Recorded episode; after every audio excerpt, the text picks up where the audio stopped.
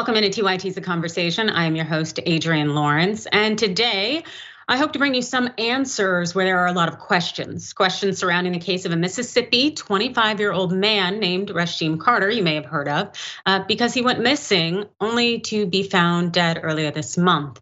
And now his family is searching for answers. And here to join us are two members of his family Yokena Anderson, cousin of Rasheem Carter, and Marnee Tompkins, his aunt. Thanks so much for joining us. Thank Thanks you. for having us. I'm, I'm very, very sorry for your loss. I know it has been extremely distressing. And if one of you wouldn't mind kind of bringing us up to speed in terms of what happened that we know of so far. Well, Rasheem um, was working in a town called Taylorsville, Mississippi.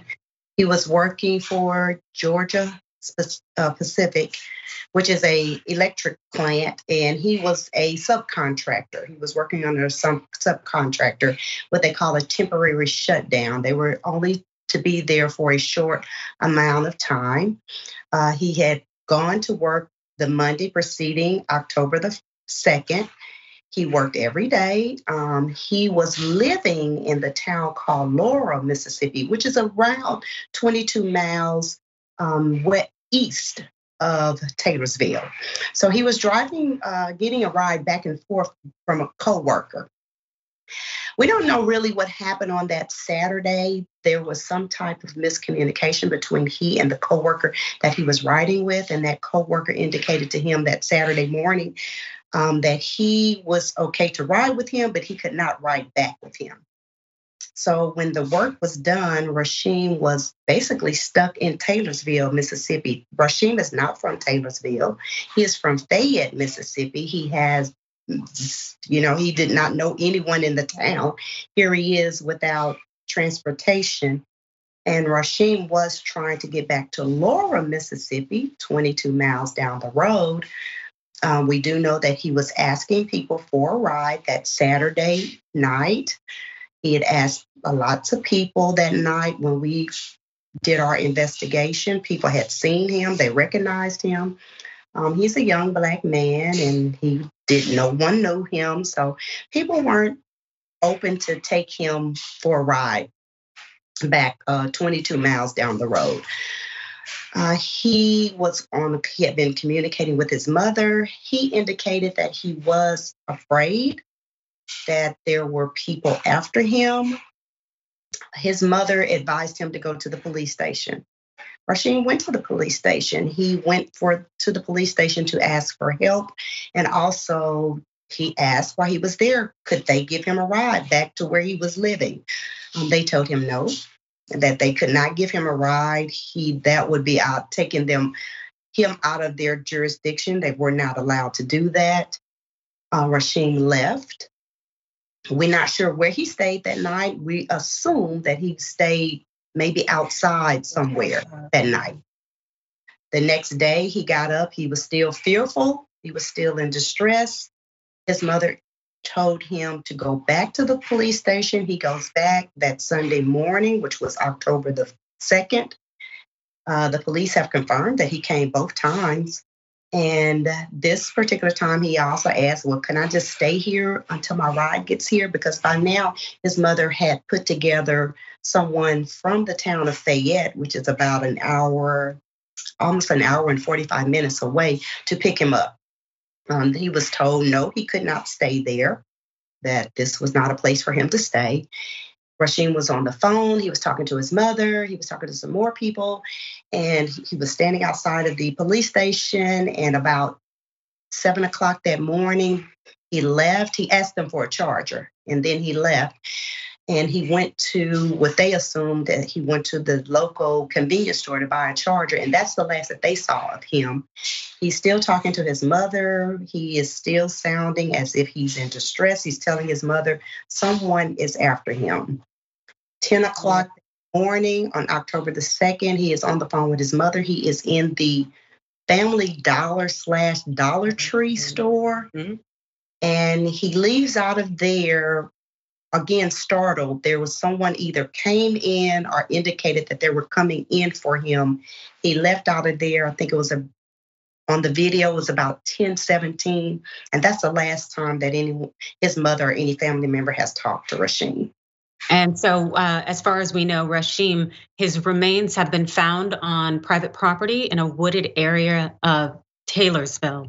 Um, and so, I know there's probably, again, a lot of unanswered questions. How did he get there? How did he die? Um, are there any other details that would provide any insight as of yet? No, there aren't any other details except for a few people, as as Marnee mentioned, that a few people had spotted him. Um, we do know that he, when he last came out of the dollar store, after we talked with the police department, we went down there for the search on October the 8th. The police indicated that we, the last ping of his phone that we knew of was when he came out of the dollar store, but the police officer mentioned that his phone last pinged in an area called Clear Creek, which is off of Highway 28. Um, we did not have that information. Um, we still don't have any information as far as the, we haven't been able to get the phone records. Um, we do know that his ATM card, his Chime card, was used on October the 4th. Um, while he was on this private property, supposedly he was spotted on this camera coming across a deer trail, which they're saying it's it's it's stated on the the video that it's October the second. And so um, the picture that they sent to his mom, that the sheriff department sent to his mom to ask if that was him, um, he's not wearing a shirt. We can clearly see that he has bruises on his back, on his left arm and he's looking back to the right as if he's running from someone, which he did tell his mom that there were some white guys in a white truck that were chasing him, that were yeah. after him. So he did provide his mom with some names as for who may be responsible if anything happened to him. Mm-hmm. So she did get that information from him over the phone as well as via text. Um, but you know, that's able to identify these people at all uh, in terms of did he have their names that he shared with uh, his mother? From our understanding, the names that he shared with his mom, that those persons were called by Laurel Police Department. Taylorsville Police Department has not done any investigating at all. But with Laurel Police Department, we've heard that they called and talked to them over the phone, that they did not have any reason to bring them in for questioning. So that's as far as we've gotten there with, with that information. And I'm um, that, that's extremely distressing. We already know, statistically speaking, that when um, one of us, a melanated individual, goes missing or something happens to us or a crime is committed against us, that the law enforcement efforts are lacking in the regard in terms of their pursuit of locating us, finding us, or finding out who hurt us. Uh, and so this is very, very distressful and disheartening, um, particularly as you have a young black man in um, what sounds to be rural Mississippi um, yeah. saying that white men were were basically hunting him, uh, and then also seeing him on this video footage. And so, as of right now, it's my understanding that um, that Rahim, Rasheem's body is being uh, autopsied right now. Is that right? At this point, I'm sorry, Marnee. Did you want to answer that? It's fine. Uh, we spoke with uh, his mother today, and she did indicate that his remains were sent to the uh, crime lab, the state crime lab, which is located in Pearl, Mississippi. Um, they are but backed up, so it's taking time. Uh, she did try to contact them today, and she could not get through to them to find out any other information as far as an estimated time. And are you all yes. looking at getting a private autopsy in addition to whatever the state provides? Yes, we are. Absolutely. We are. Yeah, I would do it without a doubt. You, you just you can't trust the system, uh, especially given um, the lack of efforts to actually try to help and to figure out what is going on. Uh, and and I know in that regard, definitely having an independent autopsy is something that is expensive, as well as funeral services and being able to provide. And as I understand, he leaves behind a six-year-old daughter. Is that right? And yes. so people help. Yes, yes six year old daughter, and we've established a Go uh, GoFundMe. Um, it is listed as Rasheem Carter. The organizer is his his um, his other aunt, Felicia Cahoe, and um, that is for the private autopsy, a private investigator, and also um, his mom hasn't been able to go to work. I mean, she is right. Um, so all of that is for those reasons, but more so the private investigator. She's uh, uh the private autopsy. She's already getting a got a quote that's about four thousand, almost five thousand dollars. So, right, yeah. those things are expensive. Absolutely. Those things are expensive, but justice is so incredibly important. And so I urge you, uh, viewers out there who are watching, please, please, if you can give something, even if it's $5, please do, because Rasheem Carter, his family, we all deserve justice. And the fact yes. that we have inequities built into our justice system, uh, they're, should not be a reason that we don't have answers. Absolutely. We deserve answers. You all deserve answers. And I'm sure this is extremely distressing. So I want to so much, so much for sharing uh, what happened and what you know so far about Rasheem Carter. And I also want to encourage people to uplift his voice using the uh, hashtag Justice for Rasheem Carter or hashtag Rasheem Carter. And please do donate to the GoFundMe. Uh, again, I want to thank you both so much for joining us and for sharing what you know so far. Uh, and is there anything else you want to add very briefly before we sign off? Um, we, we're just thankful for any donation that we receive for the uh, GoFundMe for on Rasheem's behalf. And also, I just, all I can think about is that he was in distress. Somebody yes. was him. He was scared. He was frightened. And so to be scared and frightened somewhere that you don't know anybody and nobody knows you. Uh, and he did not go into this deer camp and die. No, he did not. He wanted to come home. He wanted to go with he his hotel room, which was home for him at that time, and he never made it there. No, he didn't. Well, hopefully we find answers. And so again, thank you so much for joining us. Thank you. Thank you for having us.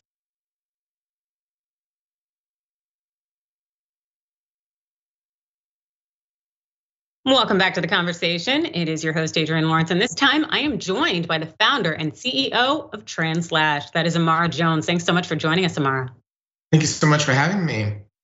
Yes, so I know there are a lot of conversations going on in Congress right now, especially with yesterday seeing uh, the Senate pass um, this focus on marriage equality and ensuring that racial interracial marriages are okay but can you tell me why they should be focusing more on embracing members of the queer community and ensuring that individual civil rights are protected because we've seen that the um, attempt to focus on gay marriage really hasn't worked. Um, that's because since the passage of gay marriage, the attacks on our community have broken records year on year and have ended up in terrible acts of mass violence as we saw during Club Q. And we know that a lot of these attacks are actually fueled by a permission structure, which gives people the idea that it's okay to attack our community because we are somehow less than and have less human rights. And that's not something that they've made up. They have politicians that are communicating that through the hundreds of anti-trans bills. There's an entire infrastructure um, in the media ecosystem of the right wing also amplifying that. And there's an entire online conversation on the dark corners of the internet further uh, amplifying all of that still. And so, what's actually needed in this moment is a declaration that's full throated of the full human rights of trans people in our country at this moment. And the best legislative vehicle for that is the Equality Act. So, what we need is the Equality Act and not marriage, because marriage has fallen short of the mark in terms of helping to protect our community in really key ways. Absolutely. Absolutely. And definitely that marriage um, ensuring that it is preserved to some extent is just um, upholding uh, some of the tenets on which our nation was founded that excludes others um, and isn't fully inclusive. And what's the point of having legislation out there if the act itself is simply going to be impotent because people still engage in those forms of hate, as we've seen with the Civil Rights Act had years ago, yet we still have the same problems every day. I know that you're an anti trans hate machine expert. And so, if you could talk a little bit about why there needs to be more. Yeah, I mean, I think you know what's really important is that um, the anti-trans hate machine is the shorthand description for the entire ecosystem that I have described. Um, the machine that I've described, which encompasses politicians and billionaires um, and nonprofit groups and a media infrastructure and an extreme religious ideology, which together has seized control of the Republican Party. And that seizure of control has given it um, a political life. And we need to understand that the anti-trans movement in this country that has embedded itself at the heart of the Republican Party, you know, is not by accident. It's by design. And it's a full part of the entire political project of the GOP. Um, focusing on trans people is a key pillar of um, their entire movement and actually one of the ways that they hold themselves together. And so we need greater protections for trans people because Democrats will not be in power forever. And there needs to be, um, as again, a full full-throated declaration and some laws on the books which begin to protect trans people. You know, Project Always was the um, was an enterprise of relatively a small number of people in the LGBTQ plus community, but there was a promise inherently made in the rallying around marriage that once marriage was done, then uh, there would be an expansion in the fight for the rest of the things that are really important to our community, and that never materialized. And that's why if we just stop in marriage now, that we're not going to get very far, and that we will continue to empower the anti-trans hate machine. Yes, and it's something that seems to be fired up very much so in Texas, Florida, and a number of other states um, as they yeah, as they attack um, children being able to have access um, and undermine children's knowledge in terms of their own gender identity and who they are. Uh, and it seems to be some extent conflated oftentimes when people think, oh, well, uh, this Marriage Equality Act uplifts the LGBT community, but that T is still something that is not uplifted and if oftentimes is torn down and definitely not uh, benefiting from the supports that are provided to the L and the G. So yeah, I think given the fact um, that the anti-trans movement is a key pillar of the political enterprise of the Republican Party right now, the fact that you have uh, 10 Republicans voting for this bill, to me, is a signal that we should be worried. And the reason why is because I think that what they can do in this is to say that as they up the attacks on our community, that they're not actually anti-LGBTQ, even though they're being specifically anti-trans. That this is going to give them, you know, a pass on the part of many to be able to up the attacks on our community and to feel comfortable with that and to sleep at night and to go to their donors and their base and um, to make that case. And so, again, I, I, don't think that we should be too sanguine. We shouldn't be too ecstatic about this gay marriage bill. Um, I think that there are a lot of problems, and a part of it is, as you say, to continue to isolate the T from the rest of the alphabet. And that's actually been done in Great Britain uh, to the detriment of trans people, where trans rights, which were on the verge of being codified in the law, there have been rolled back in part by this isolation of trans people from the rest of the queer community. Wow. Do you think that um, that isolation in terms of um, being able to identify issues that specifically impact and often more frequently impact trans people, that that does a disservice to um, protecting trans lives that um, I would argue need protection in ways that other members of the alphabet don't necessarily need? Well, I think it does a disservice to the rest of our community because it gives the rest of the community a false sense of security. And it also means that the important issues that they also care about that would be covered by the Equality Act, um, you know, like equal access to every area of American life, which currently does not exist um, would come about. But that's delayed through the isolation of trans people. And I think that one of the things that we need to realize is that this is always, you know, just a way to try to isolate um, uh, our community and divide and undermine our community. And um, if people stop again at gay marriage, it's just going to further that division and undermining of our rights. Absolutely. Um, and yes, that's an absolute poignant observation in terms of giving people a false sense of security. Um, and something I also um, might see become a consequence is this thought that where um, lesbian and gay people might think, oh, well, I'm taken care of, I'm fine. and thus forget um, their trans brothers, sisters, and others. Is that something that also uh, concerns you? Yeah, I mean, I think it sets up for broader attacks against trans people because it makes people feel that as long as you're not trans, you're okay, you're accepted by society. And so don't rock the boat, don't make too much noise as we continue to target um, the most marginalized of the marginalized. And we have to understand that trans people are a key part of our community. We saw that at Club Q, where two out of the five victims murdered that night are trans. So this idea that you we can somehow isolate and turn our backs on trans people and be okay that's just not the way that it's working out or going to work out. But again, gives a false sense of security. And we saw that. We saw large numbers of gay people and specifically you know white gay men walk away from the lgbtq movement after the passage of gay marriage from this false sense of security. And so this again is just a way to divide and undermine. And you know we should be very circumspect of things that in this day and age when it comes to an issue like lgbtq rights um, when you see this many republicans supporting it should think twice about why exactly it's garnering so much support right now. Because it's not because the party supports LGBTQ plus people. There's plenty of evidence um, over three decades to suggest otherwise. Absolutely, something is insidious going on. Uh, if the Republicans and the GOP are uplifting people who are generally not like them, shall we say, as we know how they love otherness. Uh, and so, in terms of what do you think people can do immediately, what do you think? Well, I think that one of the most important things is to, I mean, it sounds like old fashioned, but it really does matter, is to reach out to your members of Congress and to make your voices heard um, in terms of the fact that these are important issues um, and that you want them moved. Um, and I would suggest calling, not emailing, because believe it or not, phone calls to congressional offices have a lot more weight um, than do emails or any other form of electronic communication. They're still a little bit analog.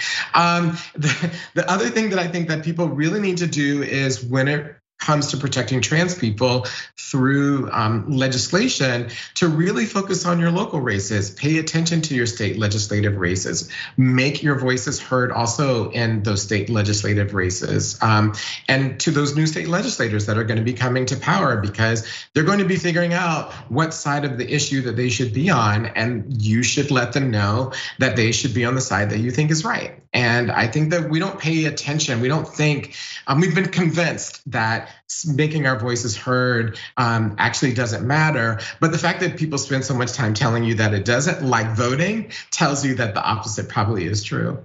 Absolutely. And I know we have just about a minute or so left, but I'd love to hear what led you to found um, to found uh, TransLash Media. Excuse me.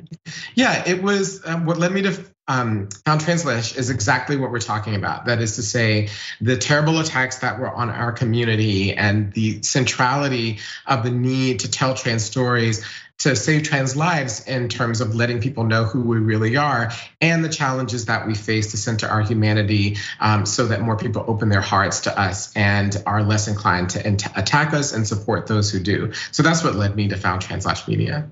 That's fantastic. So it's inspiring at the same time as it is disappointing the efforts and hoops we all have to jump through for people to see our humanity. But I very, very much appreciate the work that you do and uplifting the message. And so thank you so much. And if people want to follow you or learn more about you, where should they go? They should go to either TransLash Media or any of my handles, which are just my name. It's super easy. Very nice. That's Imara Jones, founder and CEO of TransLash Media, which is at www.translash.org.